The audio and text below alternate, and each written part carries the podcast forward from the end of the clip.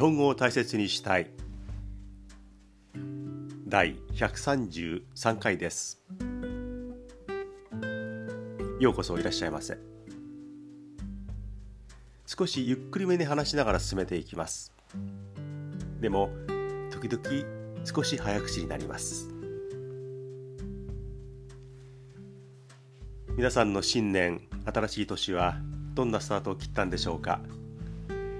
いやーいい年になりそうだよなんて思っている方はそうはいないと思います。何事もない平穏な一年でも新しい年でもああ明けましておめでとうございます。ね、その年に初めて会った人に、まあ、儀礼的というかね、えーまあ、いつもの新年の挨拶として「えー、明けましておめでとうございます」って言いながら、えー、特にめでたいことはまだないんだけどねなんて思っていましたが最近っていうかこの新年はねその「明けましておめでとうございます」っていう言葉自体を発するのもなんかわざとらしいような気がしてしまって、ね、その言葉もすんなり儀礼的にいつものように「あけましておめでとう」って言いづらいそういう今状況ですね。えー、来年の新年はあーやい今年こそいい年になるよね去年一昨年ひどかったからねっていう風になっていたいですね。心からそう願います。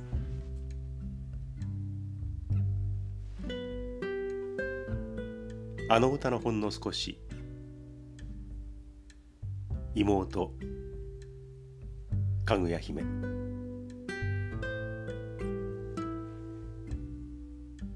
妹よ父が死に母が死にお前一人。お前一人だけが心の気がかり。明日お前が出て行く前にあの味噌汁の作り方を書いていけ。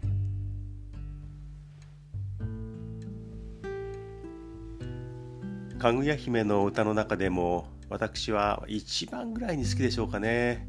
神田川とか赤ちょうちんとか他にもいい曲がいっぱいありますがこの妹大好きです、えー、中には妹よというふうな曲名だと思ってる方が結構いるかもしれませんが妹という曲です。出だしの歌詞が妹よで始まっているのでそういうふうに勘違いする人がいるのかもしれません。あの感想部分が好きなんですよね、えー、曲と曲の合間の感想部分。タタタタタタタタダンダンダンダンタタタタあそこがもう大好きです、えー、2006年の妻恋のコンサート吉田拓郎かぐや姫、えー、やりましたけどもね久しぶりにね、えー、あそこに行った時にもかぐや姫の出だしはあの感想部分の音楽で3人が白いスーツ姿で登場という場面でした。よく覚えています。懐かしいですね。もう15年前ですね。はい。さて日本ではお正月というふうに言います。皆さんのところでは新年のこの時期は特に何て言うんでしょうかね、えー、このお正月。私あの、ま、日本語の喋り方とかアクセントとか崩れつつある日本語をかなり気にしています。時々あこんな風に言うようになってしまったんだなっていう風に思うことが結構あります。長く生きているっていうこともあるんですがあ、まあ、今65歳で今年66になりますがこの60数年の間でも結構日本語って揺れ動いていってどんどん変わっています。長い言葉の歴史の中のほんの60数年なんですがあーっていうことがあります。アクセントがどんどん変わるっていうのはもう頻繁にあるというふうに言っても言い過ぎではありません。でもああそこでそういうふうに言わないでよっていうことはねやっぱり気になります。例えばあの特に新年など神社に行って今年は人手は少なかったんですがおみくじを引くねえー、今年の運勢はどうかなって引いてみる。これちょっと話それますがおみくじって、英語で言うと何て言うのかなと思って調べたんですが、えー、おみくじというふうに日本語そのままで使うっていうことも結構あるようですが A paper fortune あるいは Fortune telling paper A Paper Fortune えー、こういうふうに言うんだそうですね。未来のことを教えてくれる紙なんだよ札なんだよっていうことなんだそうです。ああペーパーフォーチュンか。えー、面白いなと思いました。ね。このね、えー、ペーパーフォーチュン昔からおみくじというアクセントで、えー、ずっと使われてきましたあの地方によっては方言で違うアクセント違うイントネーションで言うっていうのは当然あると思うんですがあのー、最近放送局のアナウンサーも間違ったアクセントを使うようになりました。えー、やっぱり局アナその放送局がしゃべりのプロとして採用して訓練をしてそうなっている人たちはやっぱり正しいアクセントはねできるだけ守っていってほしいです。アクセント辞典が変わってこれも認められますよ認められた認められるようになりました。というふうになってから新しいアクセントを採用してほしい。このおみくじについては放送局のアナウンサーもおみくじっていう人が結構います。皆様おみくじはどうでした？これはねあの一般の人が言うのであればあいいと思います。アクセントはこうどんどん変わっていくものですからね。でも今のアクセント辞典にはおみくじという形しか載っていません。これを局アナ局のアナウンサーがおみくじっていうとお前さって正直思います。率先してね日本語のアクセント標準語を喋らなければいけないアナウンサーが率先して変えていかないでほしい。間違ったアクセントを放送でバーッとね何十万人の人に言わないでほしい。そう思います。あれはあくまでもおみくじです。おみくじはアナウンサーとしてはダメです。標準語としてはおみくじでお願いします。ね、そういう言葉がかなり増えてきました。あペーパーフォーチュン。なるほどなと思います。去年の暮れに昔よく行ったあの神社に足を運びました。今年はまだどこにもあの初詣には行っていません。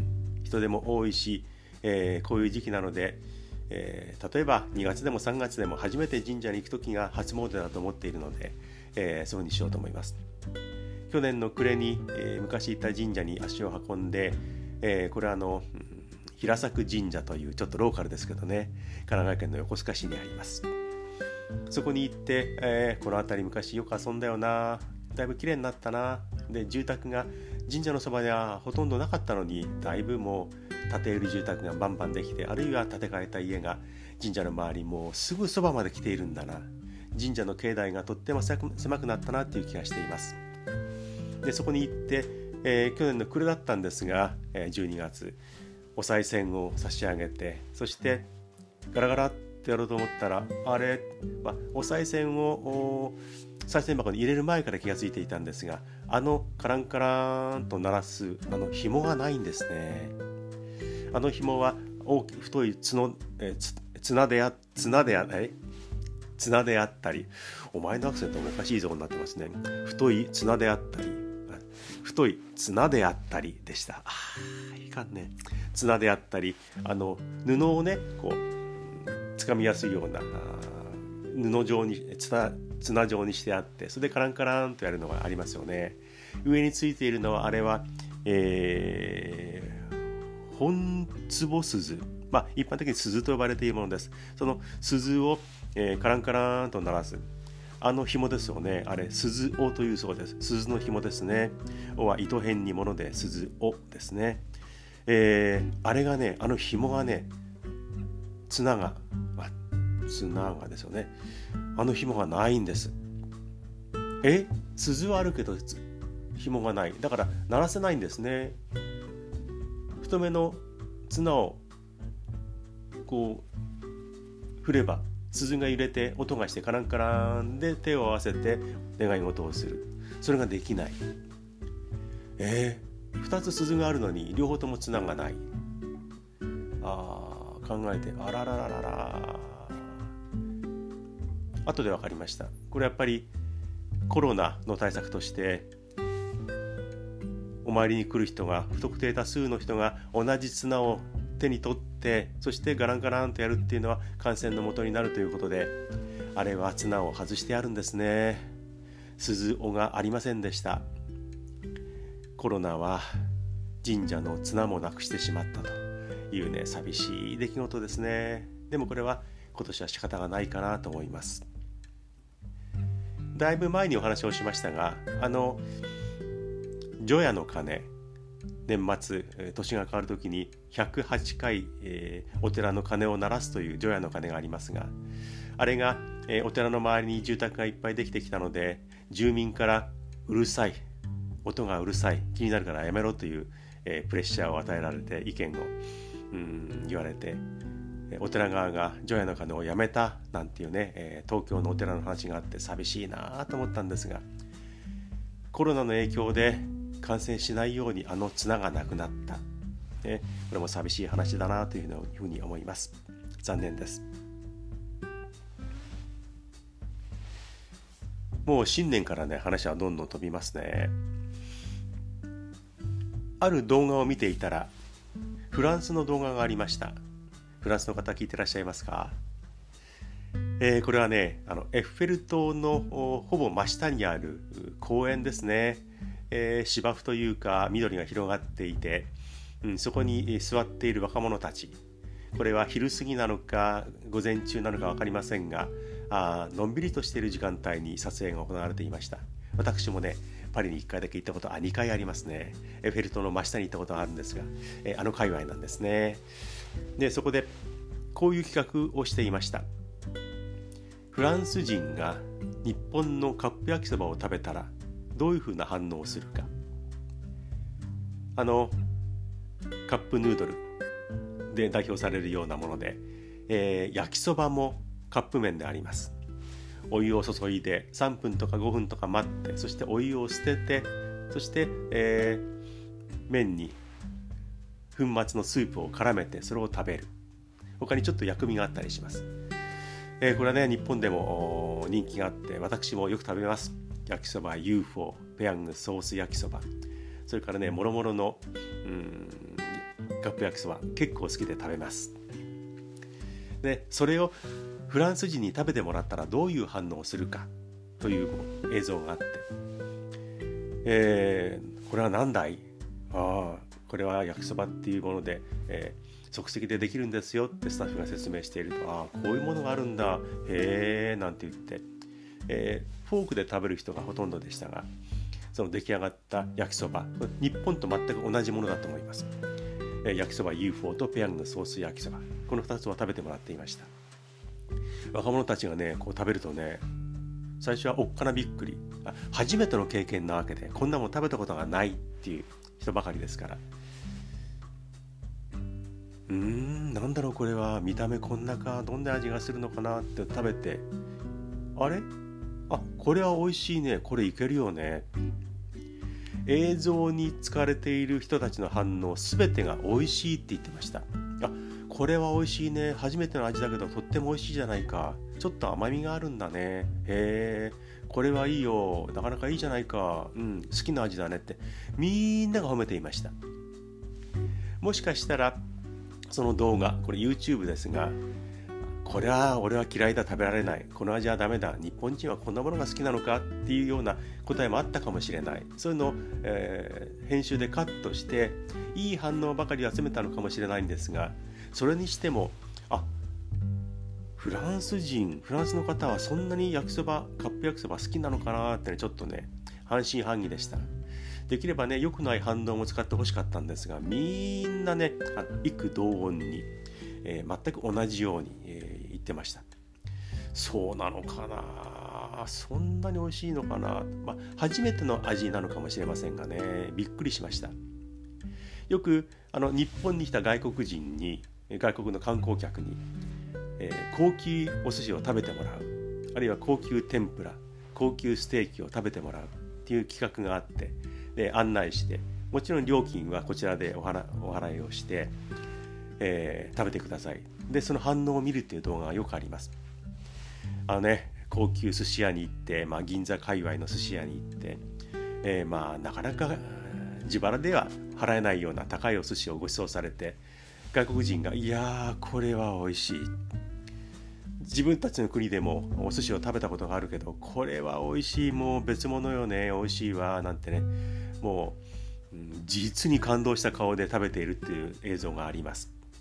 それはね私たち日本人から見てもその寿司はもう見た目からいかにも美味しそうだし値段も高いね、もう美味しいに決まってるっていうものを食べてるんだからそれは美味しいだろうよ、ね、日本はいわゆる本場のお寿司なんだから美味しいに決まってそういう反応するよねっていうのが動画としていっぱいあります。これ回転寿司を食べてもらうっていう企画でもみんな美味しい美味しいって食べてくれます。でもこのフランスの土地で日本のカップ麺があれだけ美味しいなって言われるのはちょっと意外な気がしますよね。美食の国フランスカップ焼きそば。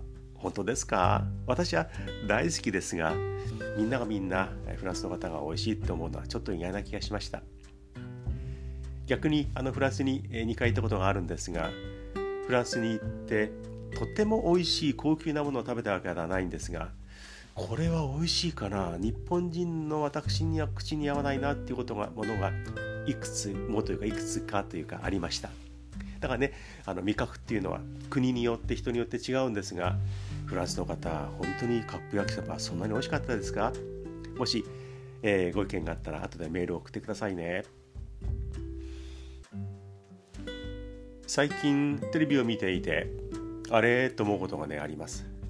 結構いろんなことであれ？って思っちゃう方なんですが。例えばそうですね、えー、スタジオにキャスターがいる。そして、えー、地方にカメラが置いてある。でそのカメラに向かって現地の人が話しかけてスタジオにいるキャスターとお話ができる。そういう設定の番組が結構増えてきました。これはロケになかなか行けない行っても近くで話を聞けないっていうこともあるので、まあ、リモートでやってしまうんですね。カメラだけが地方に行っている。そこでキャスターと話をする。カメラの方に現地の若い女性とかねあの若者たちとかおばさまとかが近づいてくる「あすいませんあのカメラに近づいてくれますか？お話ししましょう」で例えばあ若い女性2人がふーっと来る。そこで「あこんにちは。あのカメラの方に来てくれてありがとうね。そこにマイクあるからね。あの喋ってくださいね。よろしくお願いします」じゃあ、えー、お願いしますね。はい、えー、お二人のまずお名前を聞いていいですか？名前を聞く、ね、お名前を聞いていいですか？教えてくださいって言うと現地にいる若い女性たちは「美穂です」「春菜です」まあ今仮の名前ですがそういうふうに言うことがね結構増えてきました。聞いているキャスターの方は「お名前は?」っていうふうに聞いたら昔はね間違いなく名字を答えました。ああ高木です。遠藤です。ね。ほぼ間違いなく名字の方を言うんですが最近はお名前は何て言うんですか？美穂です。弥生です。春菜です。そのファーストネームの方を言うんですよね。ファミリーネーム名字ではなくて名前と言われたら下の名前だと思ってる若者が結構増えてきたんじゃないかなと思います。昔は名字を言うのが当たり前だったんですがお名前はって言われると自分の下の方の名前を言うようにどんどん変わってきてますよね。ああそうなってきたんだなと思いました。で年配のキャスターは「あ春菜さんと美穂さん名字は何で言うんですか?」って言うと名字の方言ってくれるっていう状況ですよねなんとなくねああこれもな時代の流れかなっていうような気がするんですがえー、不思議だなと思うことがありましたさてこれはね本当にあの、まあ、この放送自体も自分勝手にいろんなことを好き勝手喋ってるんですが、えー、個人的なことでね以前の放送で私が最近ここに来てにわかファンと言われようがジャズピアニストの上原ひろみさんの大ファンになりました。出会うのが遅かったなこんなに素敵なピアニストがいたんだということでね最近はもうかなり惚れ込んでますね YouTube を見たり、えー、Spotify で音楽彼女の演奏を聴いたり、えー、しょっちゅうしていますそして、えー、去年の暮れにこの正月に上原さんのライブが東京である。でこれはライブハウスで行われる。だからもうねそれを見つけたので去年の暮れの発売開始その日のその開始の時間の前時間にパソコンの前に陣取って、えー、申し込みをしました。さらに言えばそのライブハウスの会員にあれば先行予約ができる。いっぱいよりも早く予約ができるのでチケットをゲットできるので、それも会員になって会費を払ってもう準備を整えてライブの2日間のチケットを手にしました。第1志望第2志望ほぼ取れました。いややった。本当は1回でいいかなと思ったんだけど2つ取れたのでもう2日とも行こうと思ってね心待ちにしていました。1月の7日と9日もうね7日は過ぎました。えー、でもね、えー、直前1月の6日の段階だったかな。今回の公演は初版の事情により、まあ、コロナの影響で、えー、ライブは何日間かのライブは全て取りやめになりました。っていうような連絡が来ました。もうねがっかりです。もうこれはこのコロナの影響があるので仕方がないんですがやっと取れたチケットで2日間も取れたああいよいよあさってだとかねこうどんな服着ていこうかなとか、えー、ライブハウスまでの行き方をチェックして楽しみにしていました、えー、2日間行けるんだから1回目2回目同じ曲を演奏するのかなどうなるのかななんてもう夢をこう膨らませながらいたんですね、えー、それがね2つとも中止になりました。仕方がない。仕方がないけれどもいやこのね楽天は楽天はえー、久しぶりのがっかりですね。まあ、あの彼女ぐらいのアーティストになってしまえばもう年間でスケジュールが決まっているでしょうから今回のコンサートライブは中止になったんですが次にはあのその代わりの公演が決まり次第また連絡しますって、ね、簡単にねスケジュールを開けることができないでしょうからまた1年後にあるのかなどうなのかなそれまで会費を払い続けて先行予約をする体制でいようというふうに思います。でもね本来ならああ明日行けたんだ。あるいは本来なら今日のライブを振り返ってああよかったな。生の彼女を見て生の演奏を聴いて耳にそれを焼き付けてああいい一日だった。って思っていたのかな。とかね考えると仕方がない。そうは頭では理解ができる。でも頭の一部分一かけらのところで残念だな縁がなかったのかな辛いなというふうにね未だに思っています。でも仕方がないですね。去年は毎年ちょっと贅沢ですけどね長めにハワイに行って滞在するとということをここ数年やっていました。そのハワイの予約していた飛行機のチケットもホテルの予約これコンドミニアムでしたけどもこれもキャンセルをせざるを得ず。そして、えー、まあ行けるようになるかな？感染がちょっと収まったかなっていう時期があったのでじゃあもうハワイに行けなかった分沖縄で年を過ごそう。ちょっとね危険だけれども沖縄に行こうということでチケットも予約し宿も取り行きたい、えーうん、アグーのしゃぶしゃぶねえー、美味しいところがあるんですね。えー、アグー鍋っていうのかなアブグしゃぶしゃぶのところも予約していたんですがこれも結局断念しました。もうキャンセルしました。ハワイも消え沖縄も消えそしてああこれはね上原ひろみさんも消えました。でもこれは仕方がない。もう行けるようになったねやっとだよねって日が来るのをね待ちたいと思います。私の66歳になる今年の春以降はどんな1年が待っているんでしょうかね。最後はとっても愚痴っぽくなって失礼しました。はいでもねそれはね受け入れます。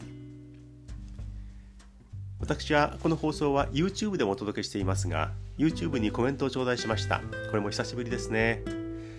お名前はね、えー、横文字なんですがどう読むかちょっと分かりませんごめんなさいどう読んでも読めないなというお名前でしたで、コメントが、これも英語で、I love you, girl. ええー、I love you, girl、うん。あなたのことを愛している女性ですよ。っていう意味ではないと思うんですが、そんなコメントがありました。えー、お名前もそれからお国もわからないんですがありがとうございました。またよろしくお願いします。さて皆さんからメールをお待ちしています。質問ご意見提案もうそうですね。皆さんの身の回りの出来事でも何でも何でも構いません。送ってください。大切 .japanese アットマール gmail.com こちらまで、えー、これはもう日本語でなくても大丈夫ですので、お気軽に送ってみてください。最近メールが全く届いてまいりません。お願いします。この放送は YouTube でも見て聞いていただけます。こちらはゆったりのんびり癒し語りで検索してみてください。